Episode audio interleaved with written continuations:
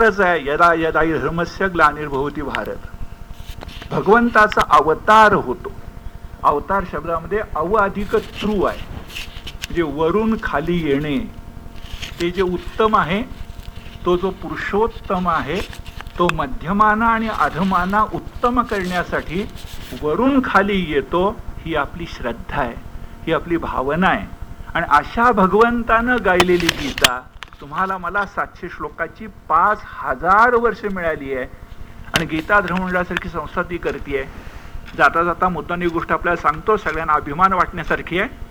सबंध भारत वर्षामध्ये भगवत गीतेला वाहून घेतलेल्या माझं वाक्य नीट ऐका. सबंध भारत वर्षामध्ये भगवत गीतेला वाहून घेतलेल्या फक्त दोन संस्था आहेत. एक गोरखपूरचं गीता प्रेस आणि दुसरी सदाशिव पेठेतली आपलं गीता धर्म मंडळ फक्त गीतेला वाहून घेतलेलं. इतरांनी अनेकांनी गीतेचा प्रचार केला आणि तो सर्व वंदनीय आहे. पण तो एकमेव नसतो. तेवढाच नसतो. त्याला वाहून घेतलेलं नसतं. पण आपलं गीता मंडळ गीतेला वाहून घेतलेलं आहे. ही गोष्ट लक्षात घेऊ. म्हणून भगवंताने गायलेली गीता. भगवंताने गायलेली गीता म्हणताना तो जो भगवंत योगेश्वर श्रीकृष्ण आहे तो योगेश्वर श्रीकृष्ण आणि भगवद्गीता हे किती एक रूप आहेत? मी मागे तिथं बोलताना असं म्हटलं होतं की भगवद्गीता हे श्रीकृष्णाचं आत्मचरित्र आहे. त्या दृष्टीने जर विचार आपण करायला लागलो तर श्रीकृष्ण भगवान श्रीकृष्ण आणि गीता ही एकत्र आहेत एक रूप आहेत एक रस आहेत एक जीव आहेत किती? बरोबर शब्द वापरायचा? तर शिवशक्तीसारखी. शिव आणि शक्ती जितकी एक जीव जितकी एक रस जितकी एकत्र समरूप त्या शिवशक्तीसारखी. अक्षरशः अभेद भावाचं उदाहरण असं. अक्षरशः व्याकरणाच्या भाषेत बोलायचं तर अनन्वय अलंकाराचं उदाहरण असं. म्हणजे भगवद्गीता आणि योगेश श्रीकृष्ण असं दिसेल. ती तुम्हाला मला लाभलेली आहे. विचार करताना लक्षात येतं की मुळात ज्ञानदेवांनी सांगितले गीता जाणा ही वाङ्मयी श्रीमूर्ती प्रभूची.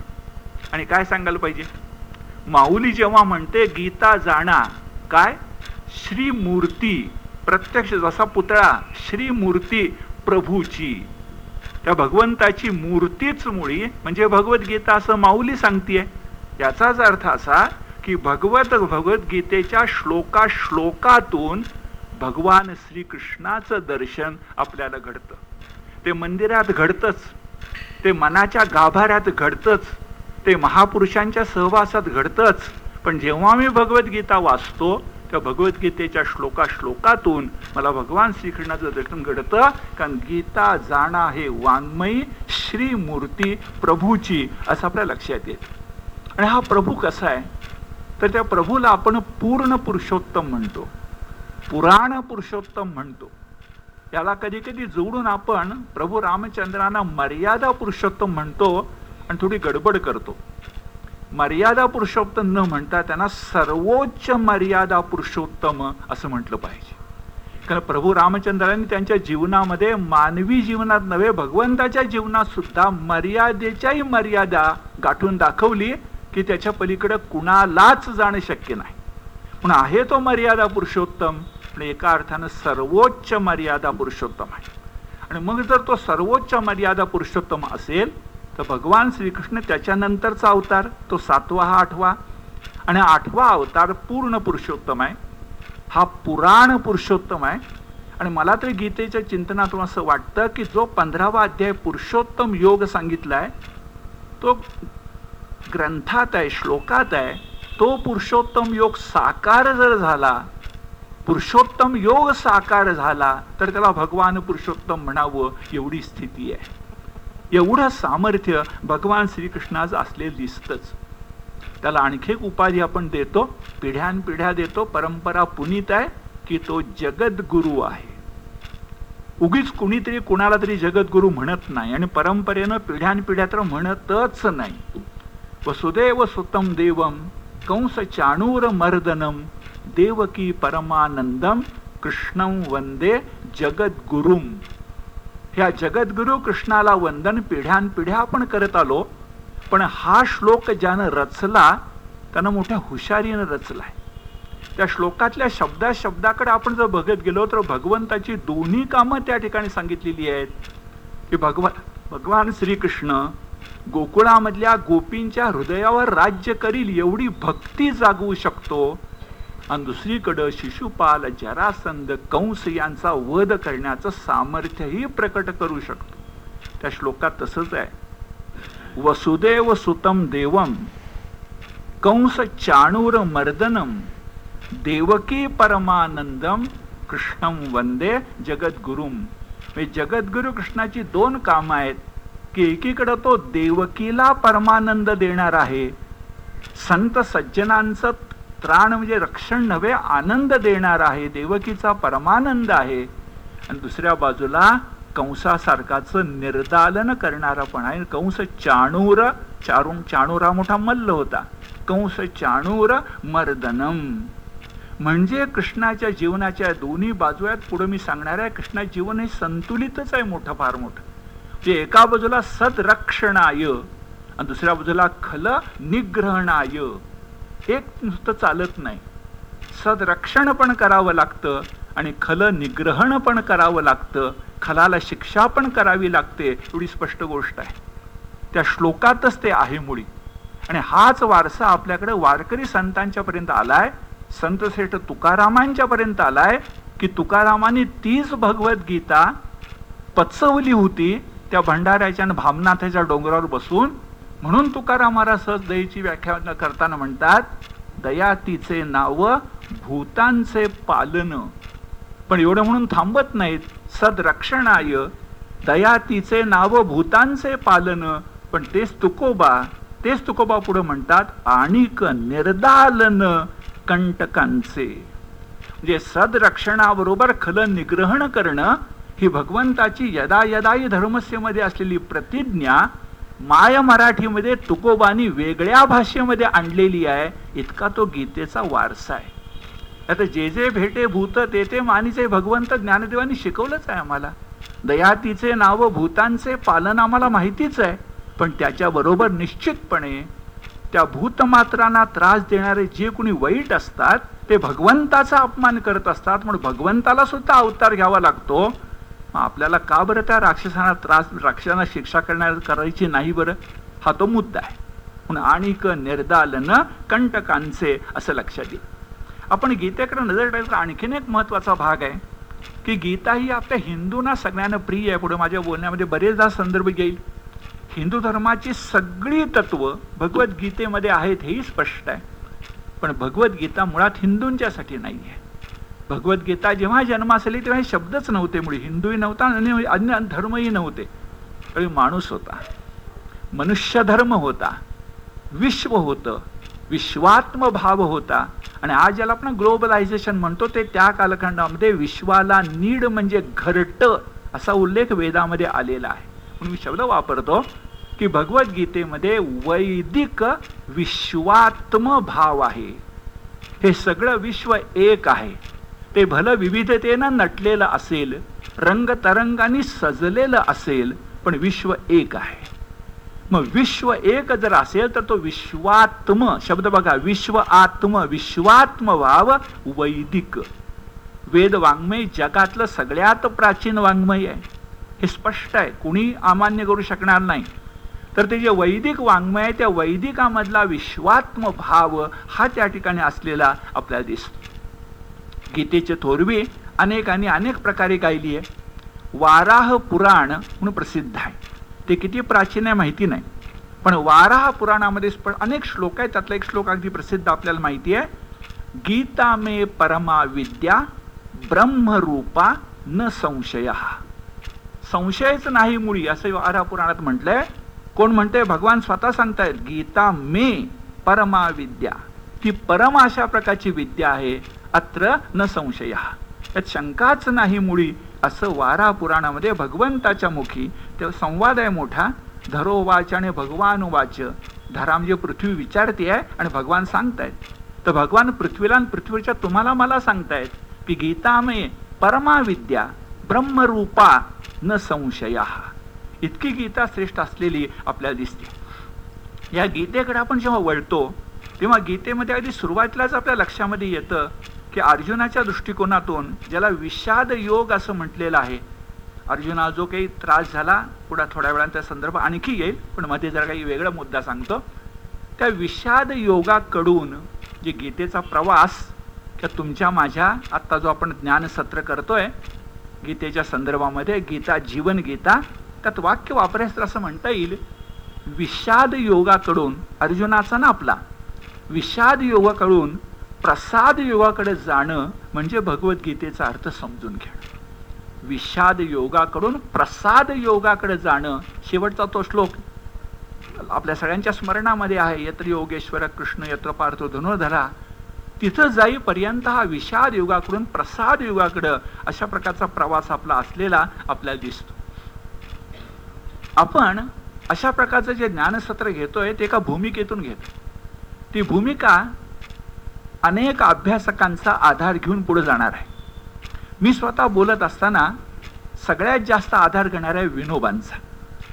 विनोबांची गीताई आणि विनोबांची गीता प्रवचन हे दोन ग्रंथ आपल्या सगळ्यांना माहिती आहे पण अभ्यासातून लक्षात येतं की आचार्य विनोबा भावे यांचे गीतेवर सात ग्रंथ आहेत. गीताई तर आहेच पण गीता प्रवचने आहेत काय काय आहे सांगतो.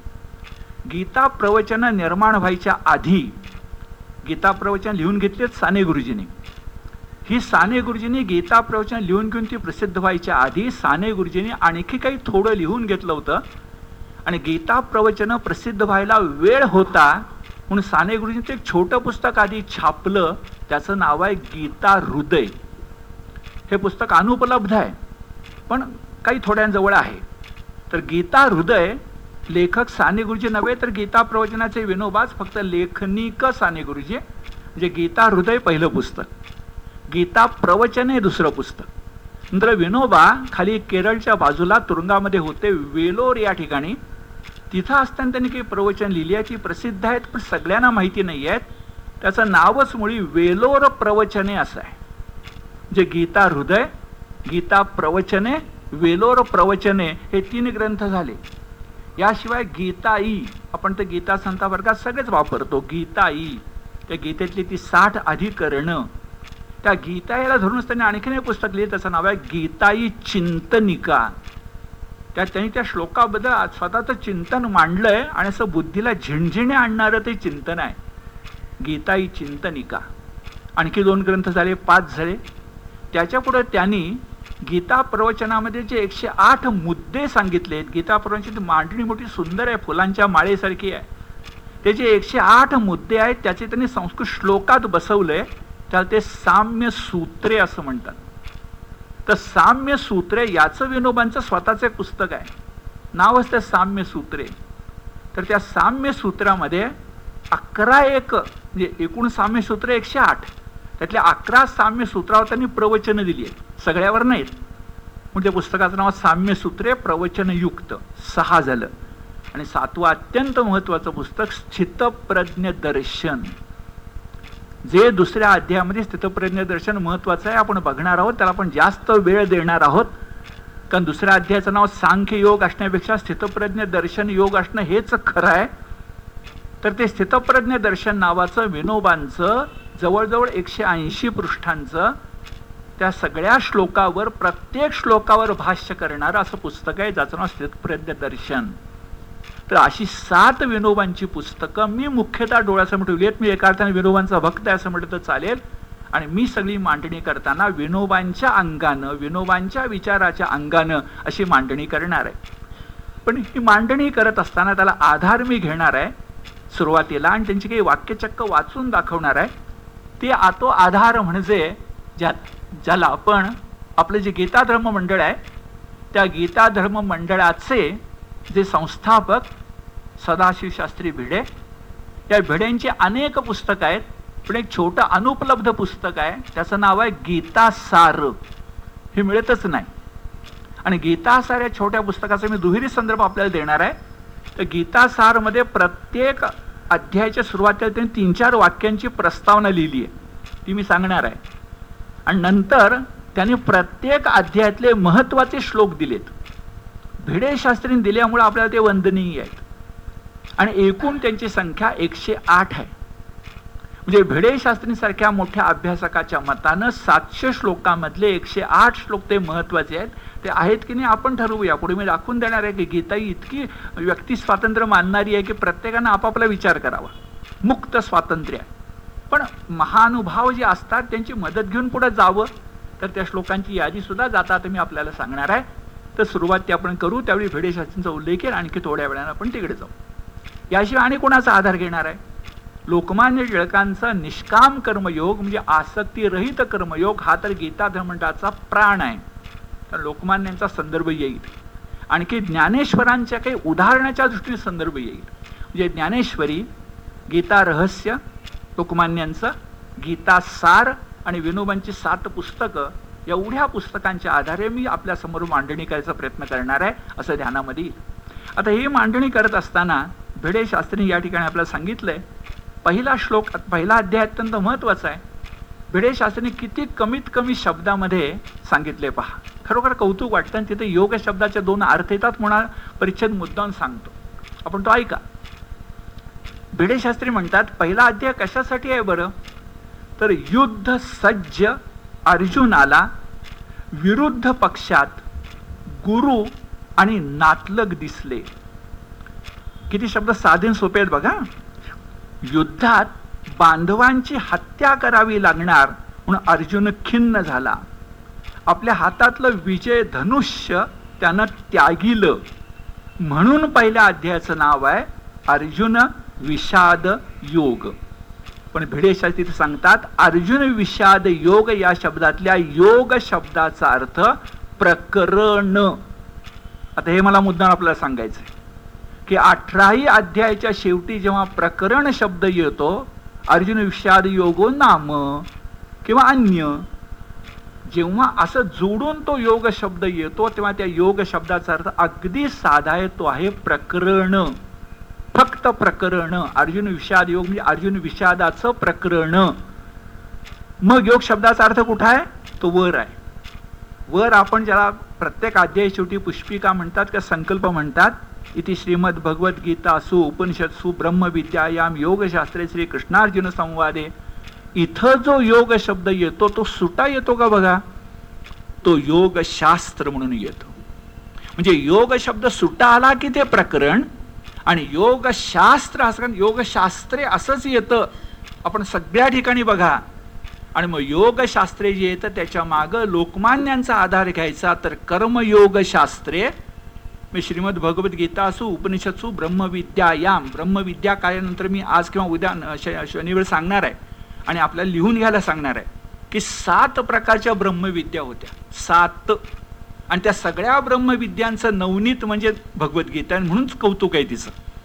तर ब्रह्मविद्यायाम योगशास्त्रे मग योगच्या मागं लोकमान्य म्हणतील कर्मयोगशास्त्रे भिडेशास्त्री म्हणतील कर्मयोगशास्त्रे गवी केतकर म्हणतील कर्मयोगशास्त्रे. आणि ज्यांचा मी अभ्यास करतोय विनोबा ते विनोबा म्हणतील साम्य योगशास्त्रे हे माझ्या बोलण्यात पुढे येईल. की विनोबा त्याला साम्य योग म्हणतात. थोडा फरक कमी जास्त आहे थोड्या वेळानं तो बोलतो. पण साम्ययोग शास्त्रे श्रीकृष्णार्जुन संवादे मग पुढं. म्हणजे योगशास्त्र शब्द जोडून आला की कर्मयोग शास्त्र किंवा साम्ययोग शास्त्र आणि नुसतं योग आलं तर प्रकरण. एवढं एक नीट आपण पक्क लक्षामध्ये घेऊया यासाठी हे सांगितलं. पुढचा मुद्दा असा की अशा प्रकारचं ज्ञानसत्र तुम्ही आणि मी मिळून वेळ खर्च करून कशासाठी करायचं? एवढ्यासाठी करायचं की अगदी अध्यात्मशास्त्र आणि मानसशास्त्राशी विचार जर केला तर गीता संथा वर्गासारखा विक्रमी वर्ग जे काही करतोय ते पठण मनन आणि चिंतन या पायऱ्यांनीच करतो जेव्हा आपण पठण करतो जेव्हा कंठस्थ करतो तेव्हा कळत न कळत त्याचं मनन सुरू होतं कळत न कळत ते चिंतन सुरू होतं. म्हणूनच पट कंठस्थ करायचं. याचं साधं उदाहरण असं लहानपणी जे पाठ केलेलं असतं ते म्हातारपणापर्यंत किती आठवतं याचा विचार करा. आणि तरुणपणी प्रौढपणी केलेलं कितपत आठवतं याचा विचार करा. तर ते कंठस्थ असतं म्हणून तर ते आपलं असतं ना. ते स्वाधीन असतं ते परस्वाधीन नसतं. पण कंठस्थ करणं यात काही शंकाच नाही तो तर आपला अत्यंत गौरवार्ह विक्रमी भाग आहे. पण पुढे जाऊन नीट लक्षामध्ये घ्यायला पाहिजे. हेच आपल्याला अभ्यंकरांनी शंकर अभ्यंकरांनी सांगितलं होतं. काल दीपक टिळक यांनी पुन्हा तेच सांगितलं. आजही मी त्याचाच उच्चार करतो नम्रपणे की पठण त्याच्या पाठोपाठ मनन त्याच्या पाठोपाठ चिंतन त्याच्या पाठोपाठ उद्बोधन आणि त्याच्या पाठोपाठ अनुगमन. मी माझ्या विचारातून पाच पायऱ्या मानतो. पठण मनन चिंतन उद्बोधन आणि नंतर अनुगमन. हे काय आहे बघा. पठण जेव्हा आपण करतो तेव्हा आपण आपल्या मुखाची मदत घेतो. मुख आणि अन्य स्वरेंद्रिय सर्व. म्हणजे पठणाचा संदर्भ मुखाशी आहे. मननाचा संदर्भ शब्दाप्रमाणेच मनाशी आहे. मनन किंवा मुनी या शब्दात मनच आहे. तर मनन हे आपण लक्षामध्ये घेतो. पठण मुखाशी मनन मनाशी आणि मग चिंतन कशाशी? पुन्हा प्रश्न पडेल की मनन आणि चिंतनमध्ये फरक आहे का? हो आहे. चिंतन नेहमी आत्म्यानं करतो हे लक्षात घ्या. माझा अंतरात्मा चिंतन करतो. जीव किंवा प्राण नाही चिंतन करत. अंतरात्मा हे पुढे बोलताना येणार आहे. म्हणजे मी जेव्हा चिंतन करतो तेव्हा माझा आत्मा परमात्म्याचा अंश अहम ब्रह्मास्मी हे करतो. मग तीन पायऱ्या पुरेशा आहेत? नाही. समर्थांचा दासबोध वाचला वारकरी संतांचं वाङ्मय वाचलं की पुढच्या दोन गोष्टी कळतात की जे जे आपण असं ठावे ते इतरास शिकवावे शहाणे करून सोडावे सकळ जन ही मनुष्य जन्माची जबाबदारी आहे. किंवा वेदातला ऋतवाद सांगायचा तर आत्मविकास कधी पुरा होतो? आत्मोद्धार झाल्यानंतर मी लोकोद्धार करीन तर आत्मविकास पुरा होतो कारण सगळा आत्मा एक असतो. म्हणून पुढची गोष्ट तुम्हाला मला करायची आहे. जी मी करतोय जी तुम्ही करायची आहे. आणि आता बेंद्रे म्हणाल त्याप्रमाणे आपल्या गीता संथा वर्गात सर्व ठिकाणी करायची आहे. वक्ते येतील वक्ते बोलतील तुमच्यातले वक्ते तयार होतील. पण आपल्याला चिंतनाच्या पुढे विचार करून मननाच्या पुढे विचार करून आता उद्बोधन करायचंय. आणि उद्बोधन करण्यासाठी विश्वात्मा लागतो. मग आपण म्हटलं ना चिंतन करायला आत्मा लागतो तर उद्बोधन करायला विश्वात्मा लागतो. आणि तो विश्वात्मा असतो आपल्या समोरच असतो. जे जे भेटे भूत ते ते मानिजे भगवंत सांगितलं सगळ्यांनी. ही चौथी पायरी झाली. आणि पाचवी पायरी जी आहे ती पाचवी पायरी तुमच्या माझ्यासाठी पुन्हा वैयक्तिक आहे. अनुगमन शब्द वापरला आहे की शेवटी तुम्हाला मला प्रत्येकाला देवानं बोलावल्यानंतर त्याच्या पायाशी जायचं आहे हे शब्द काय वापरतो अनुगमन. आपण अनुयायी आहोत. तो बोलावणार आहे आपण जायचं आणि शांतपणे अनुगमन करायचं आहे आणि ते अनुगमन करण्यासाठी आपल्याला जो भेटणार आहे तो मगाशी आत्मा विश्वात्मा अनुगमन करताना बोट धरून आज गीतेचं बोट धरलंय उद्या परमात्म्याचा मी बोट धरणार आहोत. तर अनुगमन करताना परमात्मा उपयोगी पडणार आहे. म्हणजे पुन्हा स्मरण करायचं तर पठण मनन चिंतन उद्बोधन अनुगमन मन अधिमुख मन आत्मा विश्वात्मा आणि परमात्मा. हे ध्यानामध्ये घेतलं की चिंतनाला आणि मननाला किती महत्त्व आहे आपल्या लक्षामध्ये. या दृष्टीनं दोन गोष्टी मी आज पहिलंच व्याख्यान आहे म्हणून आपल्याला सांगणार आहे आणि पुढे जाणार आहे. पहिली गोष्ट सांगणार अशी थोडा वैयक्तिक संदर्भ आहे पण आवश्यक आहे म्हणून देतो की मी स्वतः भगवद्गीता किती वर्ष वाचतोय? तर मी रत्नागिरीच्या गोकटे कॉलेजचा विद्यार्थी. बी एपर्यंत तिथं होतो नंतर एम एला कोल्हापूरला. एस वाय बी ए म्हणजे बी ए टू हे त्यावेळेचं जे होतं ते एकोणीसशे बासष्ट साल आहे. ते एकोणीसशे बासष्ट साली मला भगवद्गीता संस्कृतच्या अभ्यासामध्ये संपूर्ण भगवद्गीतेचं तत्वज्ञान होतं. शंभर मार्कालाच होतं. म्हणजे एकोणीसशे बासष्ट साली मला डॉक्टर म बा कुलकर्णी म्हणून शिकवणारे पाच भा का नेने म्हणून होते शिकवणारे. त्यांनी गीता जी हातामध्ये दिली ती बासष्ट साली दिली आणि थोड्या दिवसामध्ये वीसशे बारा येणार आहे. आज अकरा आहे. ते एका अर्थानं माझं भाग्य असं की माझ्या हातात पन्नास वर्ष कळत न कळत भगवद्गीता आलेली आणि ती भगवद्गीता माझ्या हातात ठेवताना म बा कुलकर्णी यांनी आम्हाला सांगितलं की पठ पठण तर करायचं मनन तर करायचंच. आम्ही कॉलेजचे विद्यार्थी मोबा कुलकर्णी यांच्या घरी गीता जयंतीच्या दिवशी जाऊन वीस पंचवीस असायचे पण सगळी गीता म्हणत होतो. बासष्ट साली. तर पठण मनन करायचंच आहे पण आम्हाला सांगितलं मोबा कुलकर्णीने की त्याहीपेक्षा चिंतन करायचं. आणि चिंतन करायचं म्हणतात त्यांनी सांगितलं की उच्चार हा मंत्राचा भाग आहे तो करायचाच पण त्या श्लोकात जी पदं असतात त्याचा विग्रह करायचा पदच्छेद करायचा पदान्वय करायचा. बघा पदविग्रह पदच्छेद पदान्वय आणि तो श्लोक काय म्हणतोय समजून घ्यायचा. आणखीन एक त्याने सांगितलं आपण सगळ्यांनी ते लक्षात ठेवा गीतेच्या कुठल्याही एका श्लोकाचा अर्थ लावताना एका श्लोकाचा अर्थ नसतोच मुळी त्याच्या मागचा आणि पुढचा श्लोक लागतोच. याचा अर्थ लागत नाही गडबड होईल काहीतरी. ही किल्ली आहे. कारण तो संवाद आहे मी थोड्या वेळानं सांगतो. तर या दृष्टिकोनातून चिंतन करणं मी माझ्या मनाशी पक्क धरलं. हा एक वैयक्तिक संदर्भ. आता याच्यातून एक त्रुटी निर्माण झाली ती मोकळेपणानं आपल्याला आधी सांगतो. आत्ता सुरुवातीला सांगतो म्हणजे पुढं जितके दिवसाकडून बोलणं ते सांगायला नको. की आपण सगळेजण कंठस्थ वर्गामध्ये गीता जी म्हणतो ती परसवर्णानं म्हणतो. म्हणजे ग य न न म आणि अन्य सगळे उच्चार हे आपण अगदी व्यवस्थित करतो. याला वैदिक पद्धत असं म्हणतात. वेदात ज्याप्रमाणे आरोह अवरोह असतात आता ते नाहीत कुठे शिल्लक. पण बाकीचे जे परसवर्णाची भाषा ही वैदिक पद्धत आहे. आणि अनेक वर्ष पूर्वी मनीषाताई दाते आणि आता वसुधा ते पाळंदे आणि अनेक वर्षही चालवली आहेत. गीता मंडळाला एक भूषण आहे. एक वैयक्तिक संदर्भ मुद्दाहून सांगतो की मी ज्या ठिकाणी राहतो कल्याणी नगर तो जरा एरिया थोडा हायफाय म्हणावा या टाईपच आहे. पण त्या ठिकाणी माझ्याच घरी वर्षभर गीता संथा वर्ग चालू आहे. आणि आणखी दोन वर्ष चालणार आहे. आणि तीन वर्षामध्ये आमच्याकडे गीता संथ वर्गाचा महिला वीस एक तयार होतील तेवढ्या आत्ता येत आहे. म्हणजे गीता कंठस्थ चालू राहणं ती करणं हे किती सर्वोच्च आहे. मी वैयक्तिक त्याशी किती संबंधित आहे हे मुद्दाम मी सांगितलं. पण नम्रपणे त्रुटी सांगतो की जेव्हा मी संस्कृत श्लोक उच्चारीन तेव्हा तुमच्या पद्धतीनं मला परसवर्णानं म्हणता येत नाही.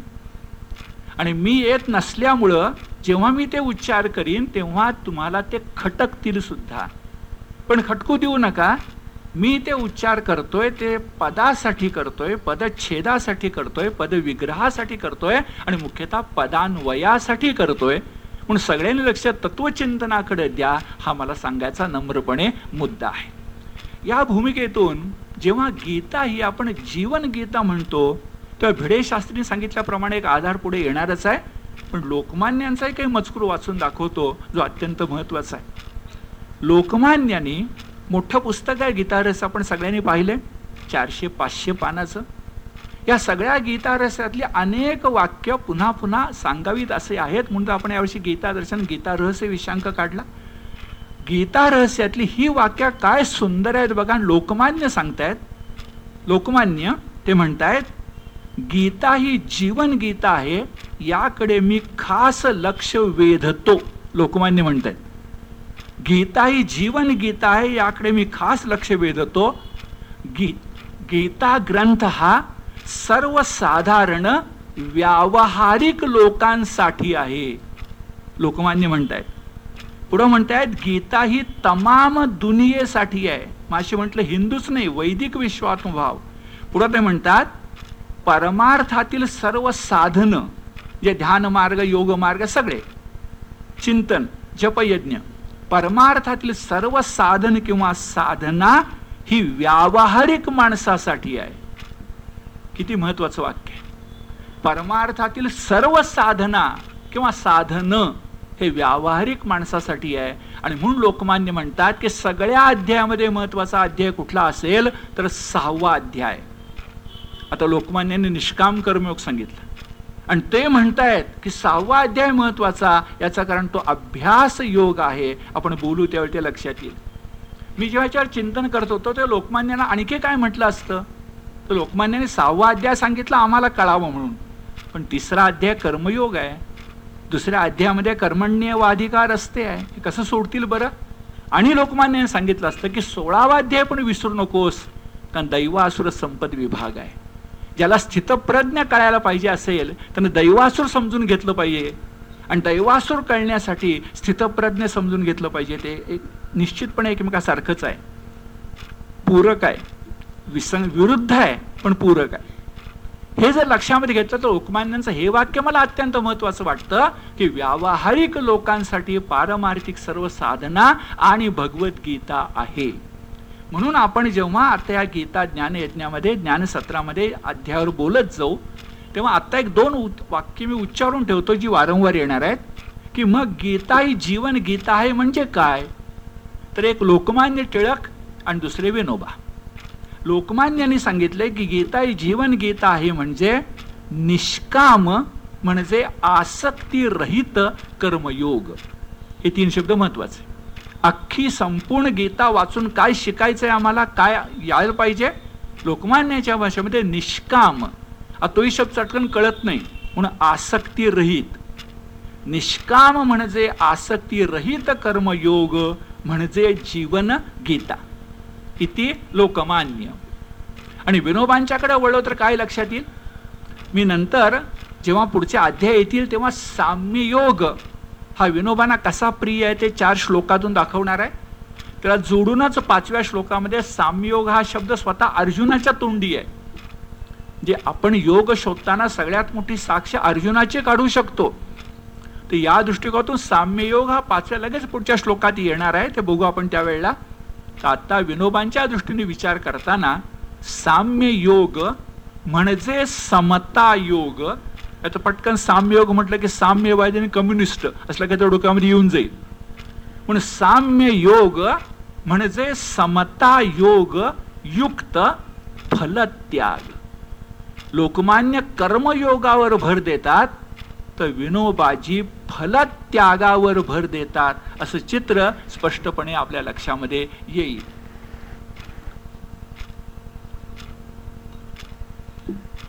त्या दीक्षित लोकमान्य म्हणतायत की निष्काम म्हणजे आसक्ती रहित कर्मयोग आणि विनोबाजी म्हणतायत साम्य योग म्हणजे समता योग युक्त आणि महत्त्व आहे फलत्याग. मी बोलताना आपल्याला दाखवून देईन की कर्मयोग लोकमान्यांना म्हणताना फलत्यागावर जास्त लक्ष केंद्रित करायचंय. आणि तुम्हाला मला सुद्धा व्यावहारिक दृष्ट्या जर जीवन गीता करायची असेल तर फलत्याग हेच मनावर बिंबवणं सगळ्यात जास्त गरजेचं आहे. मग या भूमिकेतून जेव्हा आपण विचार करायला लागू.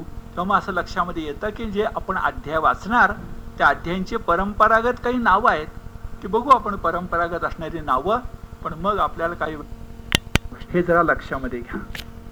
आपण सगळेजण कार्यक्रमा शेवटी गीतेची आरती करतो तर ते कडव काय आहे?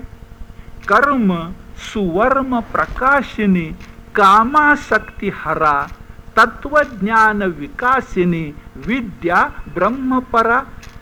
ती ब्रह्मपरा विद्यावरची विशेषण बघा कामासक्ती हरा काम म्हणजे कामना म्हणजे वासना म्हणजे आसक्ती हरण करणारी. आणि त्याहून सुंदर आधी आहे कर्म सुवर्म. कर्मयोग हा महत्त्वाचा की कर्माचं वर्म कळतं. कर्माचं मर्म कळतं. आणि कर्माचं मर्म कळणं हाच निष्काम कर्मयोग आहे. म्हणून आरतीत म्हणतो कर्म सुवर्म प्रकाशिनी कामासक्तिहारा तत्वज्ञान विकासिनी विद्या ब्रह्मपरा असं आपल्या लक्षात येईल. आता महत्त्वाचा प्रश्न असा व्यास केवढे मोठे कलावंत आहेत बघा केवढं मोठं सामर्थ्य आहे बघा की अर्जुनाचा विषाद योग हा अवघ्या मानव जातीचा विषाद योग म्हणून त्याने तो सादर केलाय. मी पुढे एक वाक्य उच्चारणार आहे विनोबांचं की गीता कळायला सगळ्यांनी अर्जुन होण्याची गरज आहे. अर्जुन म्हणजे रुजू रुजू म्हणजे सरळ स्वभावाचा थोड्या वेळाने येईल. पण मी असं म्हणतो की अर्जुनाचा विषाद फक्त अर्जुनाचा नाही तुमचा माझा सुद्धा आहे. अर्जुन क्षत्रिय होता म्हणून तो त्याचा विषाद नव्हे तुम्ही मी क्षत्रियच आहोत. रात्रंदिन आम्हा युद्धाचा प्रसंग अंतर्बाह्य जग आणि मन ही साक्ष आहे. आणि हे जर ध्यानामध्ये घेतलं तर सगळ्यात मोठा प्रश्न अर्जुनाचं चित्रण व्यासाने किती सुंदर केले पा जरा इतिहासाची पानं उलटूया. विचार करा अर्जुन जेव्हा युद्धाला उभा राहिला त्याच्या आधी किती मोठ्या घटना घडून गेल्यात सगळ्यात मोठी लाजीरवाणी घटना म्हणजे द्रौपदी वस्त्र हरणाची. एकनाथांच्या शब्दात बोलायचं तर सगळ्या महाभारताचं मूल कारण द्रौपदी वस्त्र हरण आहे. ही घटना घडून गेली होती. अर्जुन लढायला उभा राहिला होता तो कर्तव्य भावनेनं लढायला उभा राहिला होता आणि कृत निश्चयानं उभा राहिला होता. की द्रौपदीचा नव्हे स्त्री जातीचा अपमान करणाऱ्या कौरवांना धडा शिकवे न च म्हणून कृतनिश्चयाने आणि कर्तव्य भावनेने अर्जुन लढायला आला होता. येताना पुन्हा देशोदेशीचे राजे जमवून आला होता. येताना पुन्हा आधी कृष्ण शिष्टाई झाली होती. कमीत कमी पाच गावांची मागणी केली होती. म्हणजे कमीत कमी मागणी करून कृष्णासारख्या भगवंताला शिष्टाई करायला पाठवून जेव्हा युद्ध टळत नाही शिकस्त प्रयत्न करूनही युद्ध टळत नाही युद्धाला पर्याय लक्षामध्ये येतं. तेव्हा युद्ध करायला नको. आणि वीरश्रेष्ठ पूर्वी त्यानं अनेकांना युद्धामध्ये पराभूत केलं होतं. विराटाच्या गायींचं रक्षण करताना हेच कर्ण भीम भीष्म आणि द्रोणांतानं पळवून लावलं होतं. काय कठीण होतं अर्जुनाला? बर अर्जुनानं दुष्टांचा संहार केला नव्हता असं तरी ऐक अर्जुनाचा पराक्रम मी एका वाक्यात आपल्या सगळ्यांना सांगतो सगळ्यांना माहिती असणं गरजेचं आहे की अर्जुनानं पाशुपतास्त्र मिळवत असताना भिन्न रूपानं आल्या प्रत्यक्ष भगवान शंकराला पराभूत केलेला आहे. हा महादेव नुसता महादेव नाही आहे वीरश्रेष्ठ आहे. त्रिशूलधारी आहे. अशा शंकराला पराभूत करण्याची जी अर्जुनाची ताकद होती अनेक दुष्टांना यमसदनाला पाठवण्याचा ज्याचा इतिहास होता आणि द्रौपदीच्या लज्जेचं रक्षण करणे पती या नात्यांचं त्याचं कर्तव्य होतं तो अर्जुन जेव्हा आपल्या सगळ्यासमोर नातेवाईक बघतो आणि घाबरतो स्वजन स्वजन स्वजन म्हणून कौतुकानं सांगायला लागतो हे स्वजन पूर्वी त्याला माहिती नव्हते. मी पुढे सांगणार आहे स्वजन स्वजन म्हणण्याच्या लायकीचे आहे अरे ते रक्ताचे नातेवाईक आहेत पण ते नातेवाईक म्हणण्याच्या लायकीचे आहेत.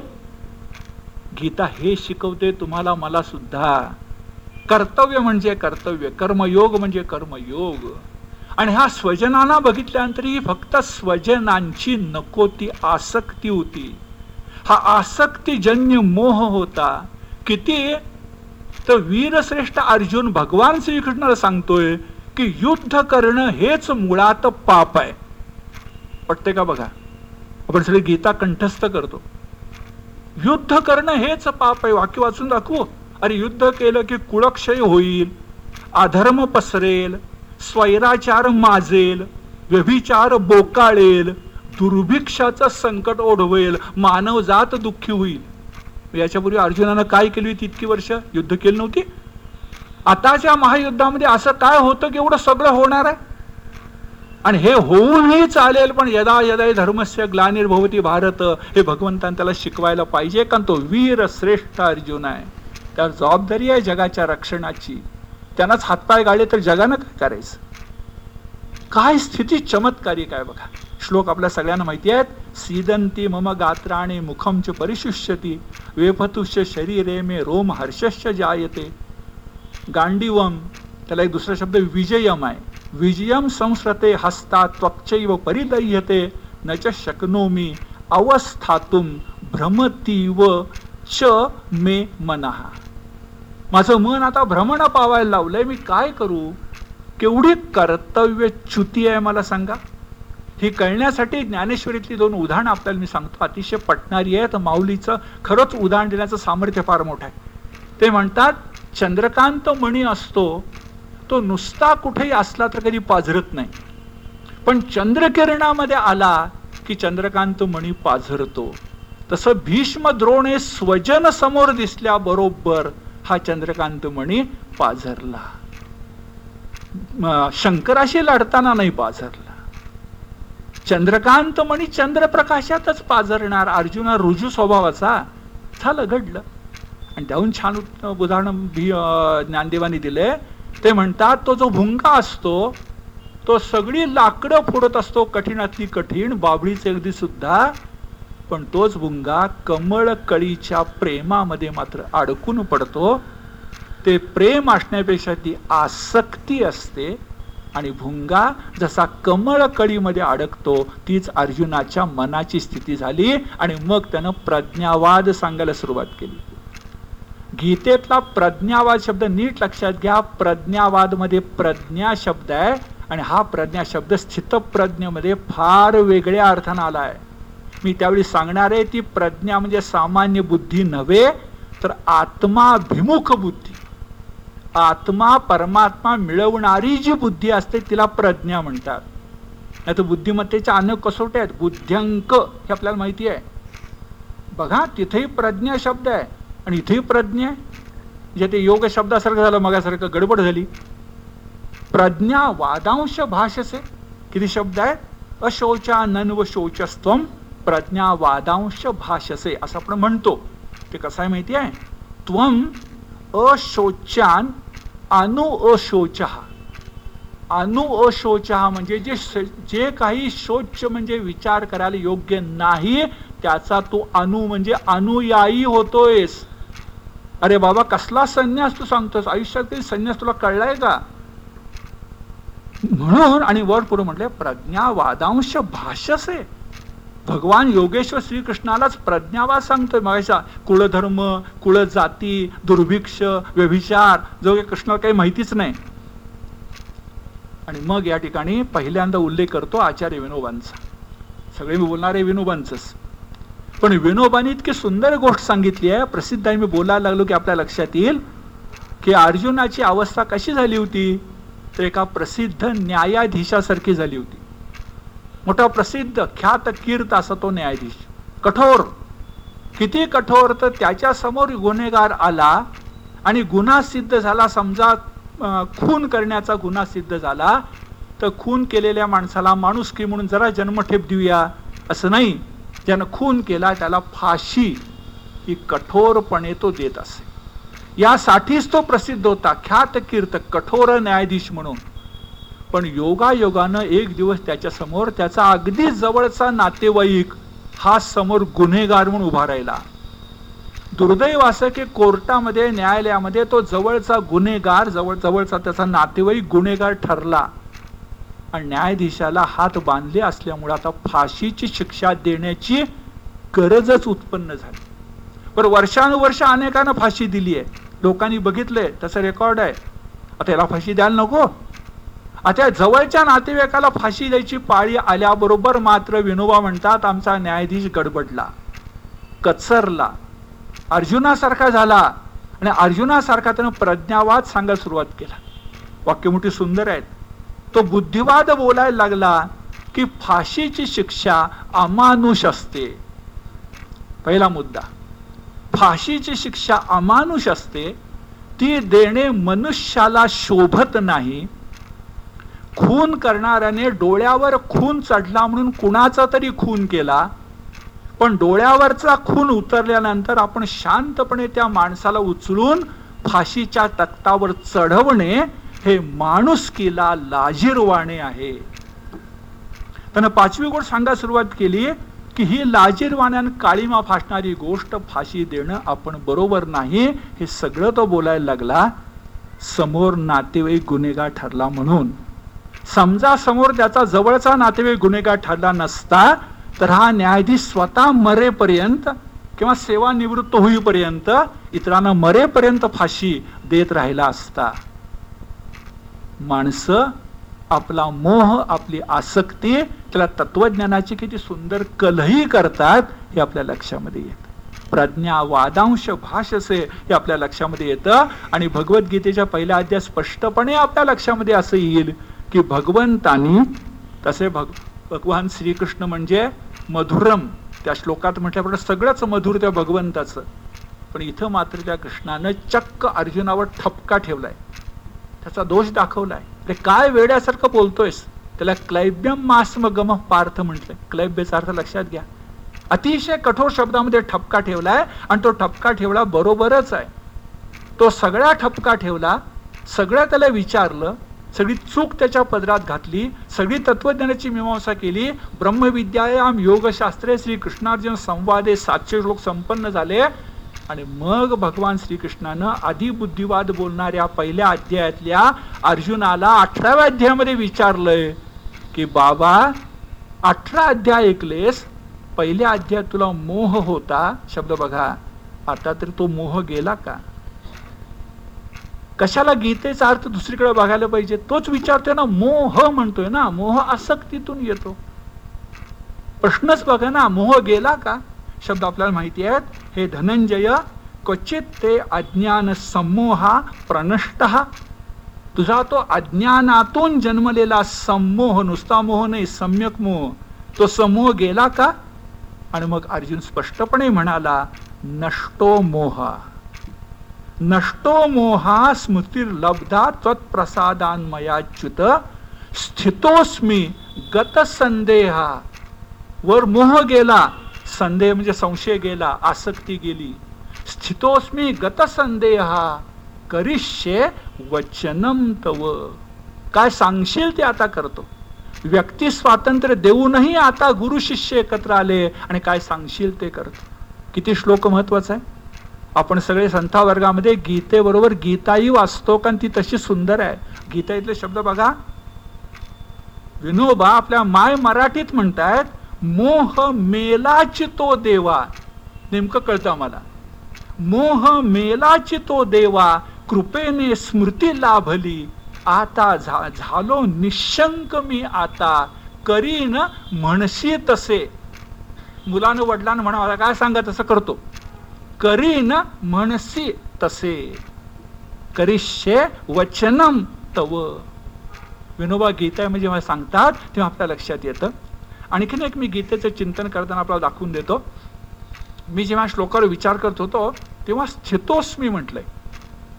स्थितोस्मी म्हणजे मी स्थित झालो. मी योगस्थ झालो. मी पुन्हा सांगतो सत्वस्थ झालो आत्मस्थ झालो.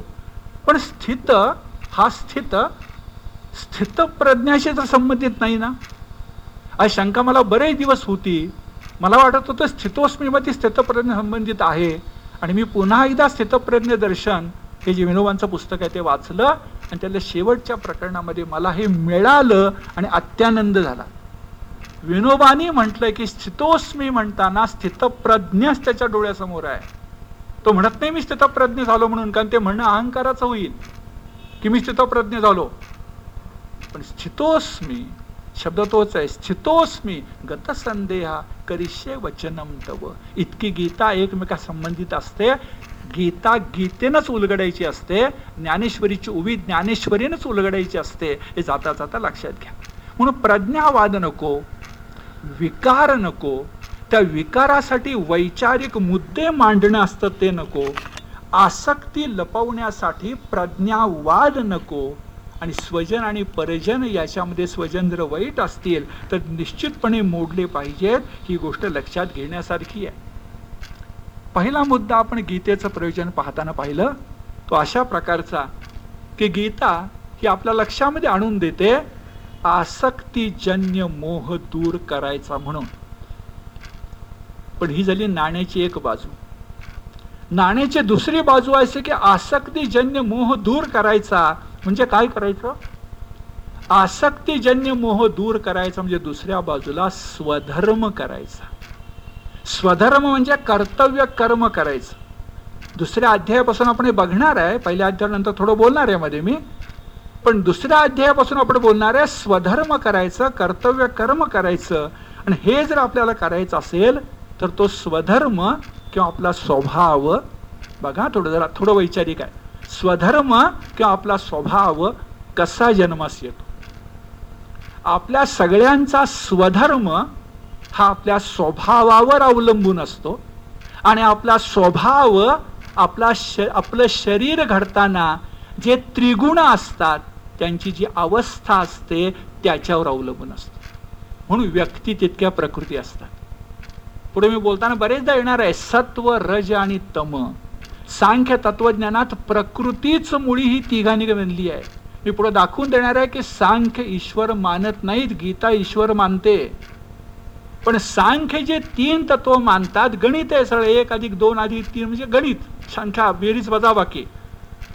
आता बघा माझी प्रकृती त्या प्रकृतीनं ठरवली आहे. ती प्रकृती म्हणजे महत सांख्य. माझी प्रकृती त्या प्रकृतीने ठरवलेली आहे तो माझा स्वभाव आहे. स्व बाजूला काढा भाव बाजूला काढा. आणि जो माझा स्वभाव आहे ते माझं स्वधर्म आहे ते बदलून चालत नाही. अर्जुनाचा वर्षानुवर्ष त्रिगुणांनी बनवलेला स्वभाव क्षत्रिय म्हणून दीन दुबळ्यांचं रक्षण करण्याचा होता. तो आता अठरा अक्षुणी सैन्यासमोर आल्यानंतर सोडतो म्हटलं शक्य नाही. त्याला क्षात्र धर्म म्हणा त्याला स्वधर्म म्हणा त्याला स्वभाव म्हणा काही म्हणा पण तो त्रिगुणजन्य आहे आणि तुमचा माझा सुद्धा स्वभाव हा असाच असतो. जो आपण स्वभाव दुरतिक्रमा म्हणतो तो याही अर्थानं याचा अर्थ आपण आपल्यात बदल करावा विकसन व्हायलाच पाहिजे. पण मूळ आपला स्वभाव सोडून परधर्माकडे जाणं हे फार अहित आहे असं लक्षात येईल. दोन मुद्दे लक्षात घेऊन पहिल्या अध्यायाकडे येऊया.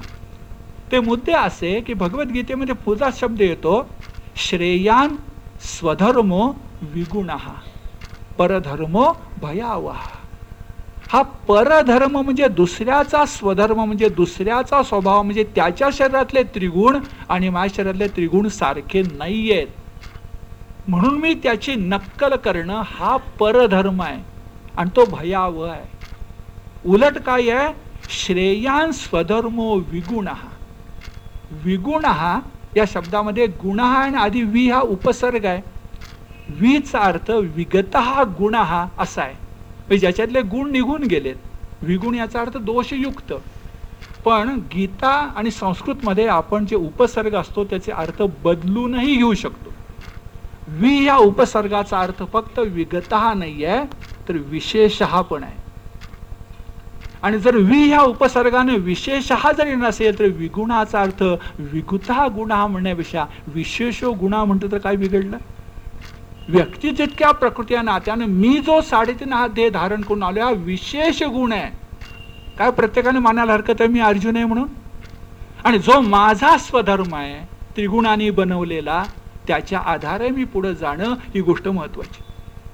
आचार्य विनोबा भावे त्यांच्या गीता प्रवचनात अन्यथा सर्व ठिकाणी अतिशय सोप्या शब्दामध्ये बोलतात. हे तीन चार मुद्दे किती सोपे आहेत बघा. प्रत्येकाचा स्वधर्म का तो परधर्म भया वगैरे येणार आहे ना स्वधर्म हा लहान पण नसतो आणि मोठा पण नसतो. श्रेष्ठ पण नसतो आणि कनिष्ठ पण नसतो. प्रत्येकाचा स्वधर्म हा त्याच्या बेताचा असतो. आणि विनोबा म्हणतात जसा प्रत्येकाचा सदरा त्याच्या बेताचा असतो. दुसऱ्याचा सदरा चांगला म्हणून घेऊन उपयोग काय? किंवा पुढे म्हणण्यात माझी आई ती माझीच आई आहे ना? तसंच बेताचा माझा सदरा असतो हा मुद्दा. आणि पुढं ते म्हणतात की स्वधर्म कसा आहे माहिती आहे त्यांनी दोन उदाहरणं दिली आहेत. पहिलं उदाहरण पाणी मौल्यवान का दूध मौल्यवान? पाणी मौल्यवान का दूध मौल्यवान? तर दूध मौल्यवान. मग मासा जर मौल्यवान दुधामध्ये टाकला तर मासा जगेल का? मासा कमी मौल्यवान असणाऱ्या पाण्यातच तगणार आणि जगणार. हे दुसरं विचारलंय पृथ्वी मोठी का सूर्य मोठा? उत्तर सूर्य मोठा. पण कोणी सूर्याच्या जवळ जायचा प्रयत्न केला तर तो जळून जाईल. उलट पृथ्वीवर राहून स्वधर्म पाळत सूर्याचा प्रकाश मिळवत स्वतःचा विकास केला तर तो मोठा ठरेल. म्हणून पृथ्वीवर आपण राहायचंय पाण्याचा संदर्भ हे नीट लक्षामध्ये घ्या. मग आपला स्वधर्म कसा असतो? तर त्या स्वधर्माची तीन विशेषण आहे एक विशेषण आहे थोडं कठीण वाटेल पण बघा स्वभाव ज. म्हणजे माझा जो स्वभाव आहे त्यातून जन्मलेला आहे. माझा स्वधर्म कसा? स्वभाव ज म्हणजे जन्मलेला. दुसरा गुण असा की तो माझा स्वधर्म समाजाची बांधिलकी म्हणून मला स्वीकारावा लागला बघा स्वधर्माच्या आपण कसोट्या सांगतो. एक स्वधर्म म्हणजे स्वभाव जे माझा स्वभाव आहे तसा. दुसरा मी माझ्या आयुष्यात जीवन हेतू म्हणून जीवन हेतू म्हणून काही स्वीकारले ना मी वर्षानुवर्ष प्राध्यापक होतो.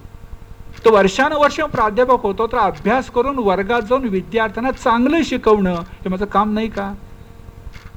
पगार बिगार गोष्टी नंतर पण माझा स्वभाव नको का तो व्हायला? नाही तर गीता कशाला वाचायची मी?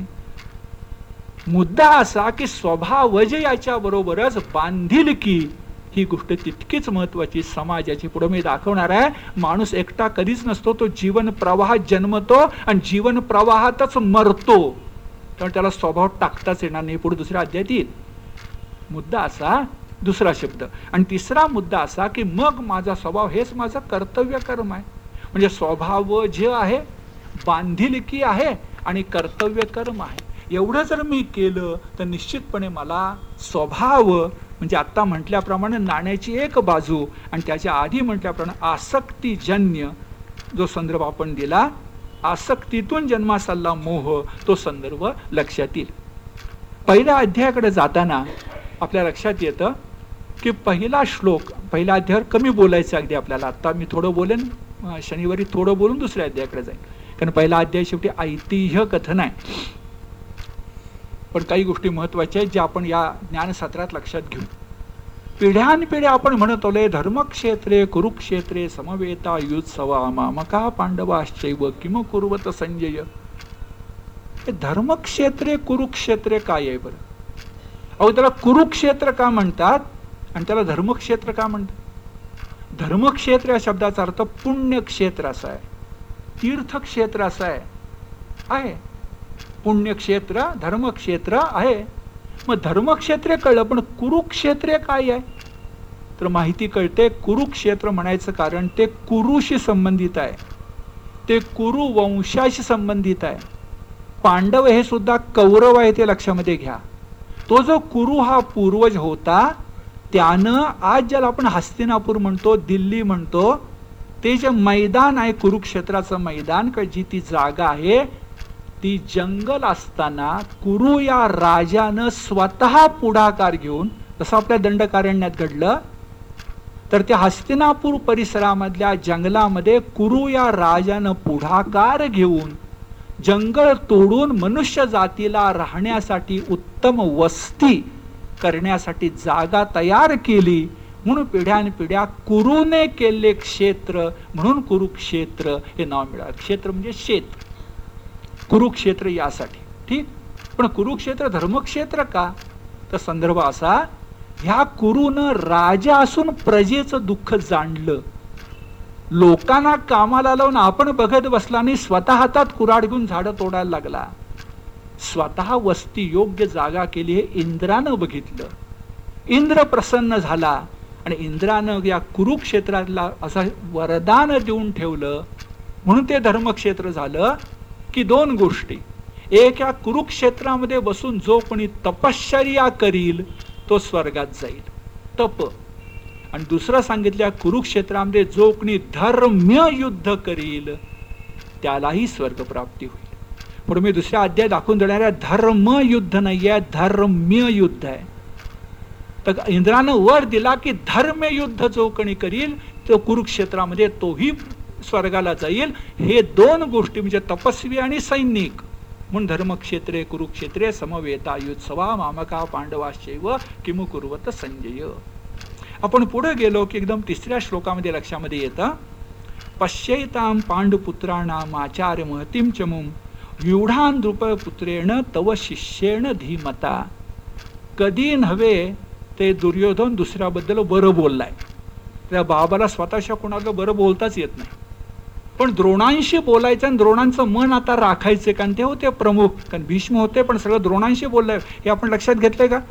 पहिल्या अध्यायामध्ये सगळं बोलणं द्रोणाशी आहे. खरं भीष्मशी असायला पाहिजे. पण द्रोणांशी तो बोलतोय द्रोणाला बरं वाटावं म्हणून लाडक्या अर्जुनाबद्दल बोलला असेल पण अर्जुनाबद्दल नव्हे. जो त्याच्या जीवनामध्ये त्याच्या वडिलांच्या आत्माने संबंधित आहे द्रुपद पुत्र त्याला चांगलं म्हटलंय म्हणून मी म्हटलं बाबा चांगलं बोलला. काय म्हटलंय बघा?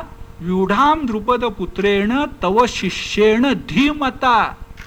हे द्रोणाचार्या तुझा जो धीमत म्हणजे बुद्धिमान शिष्य द्रुपद पुत्र आता सांगितलेला दृष्टद्युम्न नाव त्याचा दृष्टद्युम्न द्रुपद पुत्र धीमता.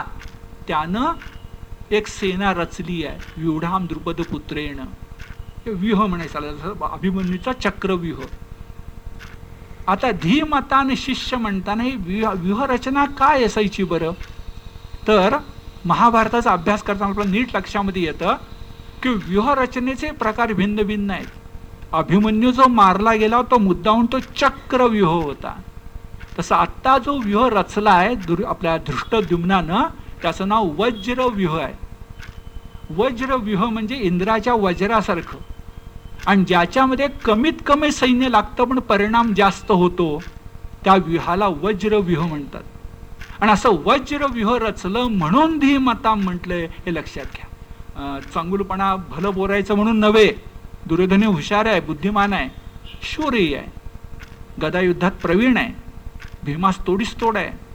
तो धीमताम यासाठी म्हणतोय की कमीत कमी सैन्य अहो अकरा आणि सात. तर कमीत कमी सैन्य असल्यामुळं त्याची वज्रासारखी सुंदर रचना केली आहे म्हणून. पुढं अगदी ओळीनं सगळे महारथी सांगितले आणि ते महारथी संख्येनं पंधरा सांगितलेत. हे शत्रू पक्षातले सांगितले. आणि मित्र पक्षातले मी त्याच्या बाजून मात्र फक्त सात सांगितले. आता पंधरा आणि सात. हा का फरक आहे बरं? तर हा जो फरक आहे तो लक्षात घेताना एकच उत्तर आपल्याला देता येतं की बोलतोय कोण कुणाशी? द्रोणांशी दुर्योधन. मग द्रोणाचार्यांना स्वतःच्याच पक्षातले सगळे महारथी माहिती आहेतच की. शत्रू पक्षात कोण कोण आहेत हे सांगणं आणि त्यांची योग्यता लक्षात आणून देणं हे गीतेनं बरोबर साधलंय. शत्रूच्या बळाची कल्पना नसणं जे पराजयाची तयारी करणं आहे. शत्रूचं सुद्धा बळ कळलं पाहिजे. म्हणून अगदी आमचा दुर्योधन किती सुस्पष्टपणे म्हणतोय बघा. अत्र शूरा महेश्वासा भीमार्जुन समायुधी युयुधानो विराटश्च द्रुपदश्च महारथ. महारथ म्हणजे महारथी. कर्णाला महारथीकरण म्हणतात. हा महारथ किंवा महारथी असतो कसा? तर गणिताच्या भाषेमध्ये दहा हजार धनुर्धरांशी एकटा जो लढतो त्याला महारथी म्हणतात. तो रथात असतो. म्हणजे त्याला एक साधन आहे. पण दहा हजार धनुर्धर समोरून जरी आले तरी एकटा जो लढतो त्याला महारथी म्हणतात. त्याच्यावर अतिरथी. अजून कुठं अतिरथी उल्लेख नाही आहे कोण कोण महारथी आहेत बरं? तर स्वतः दृष्टद्युम्न आहेच. भीम अर्जुन आहे. नंतर युयुधान कंसाच्या सात्विकी म्हटले हे जर जाता तर नीट लक्षात ठेवा. भगवान श्रीकृष्णाचा उजवा हात म्हणजे हा सात्विकी. बलरामाचा उजवा हात म्हणजे सात्विकी. शिवाय सावंतांची युगंधर कादंबरी आहे. सगळ्यात मोठा पराक्रमी असा यादव श्रेष्ठ कोण असेल तर युयुधान म्हणजे सात्यकी. म्हणून ते दुर्योधनाला बरोबर कळलंय. तर युयुधान म्हणजे सात्यकी आहे विराट आहे. द्रुपदाला पण महारथी म्हटलंय अपमानाचा प्रसंग असून. पुढं धृष्टकेतू म्हटलंय चेकितान म्हटलंय काशी राजा म्हटलंय. किती सूक्ष्मता आहे बघा. पुरुजित कुंती भोजश्च म्हटलंय. नावातच कुंती भोज आहे. हा कुंतीचा भाऊच आहे. हा पांडवांचा मामा आहे. तर तो कुंती भोज आहे. नरश्रेष्ठ शिबी राजा आहे. युधामन्यू आहे. विक्रांत आहे. उत्तमौजा आहे. सुभद्रा पुत्र अभिमन्यू आहे. बघा अभिमन्यू सुभद्रा पुत्र आहे आणि द्रौपदीचे पाच पुत्र आहे. दुर्योधनानं बरोबर दाखवून दिले. की सुभद्रा आणि द्रौपदी द्रौपदी सगळ्यांचे पुत्र आलेले आहेत आणि सगळे आकड्या वीस होतो महारथी आहेत. सोपं नाही. आणि विशेष कौतुकास्पद गोष्ट अशी की महारथीमध्ये एकविसावा श्लोक क्रमांक सतरामध्ये आहे शिखंडी.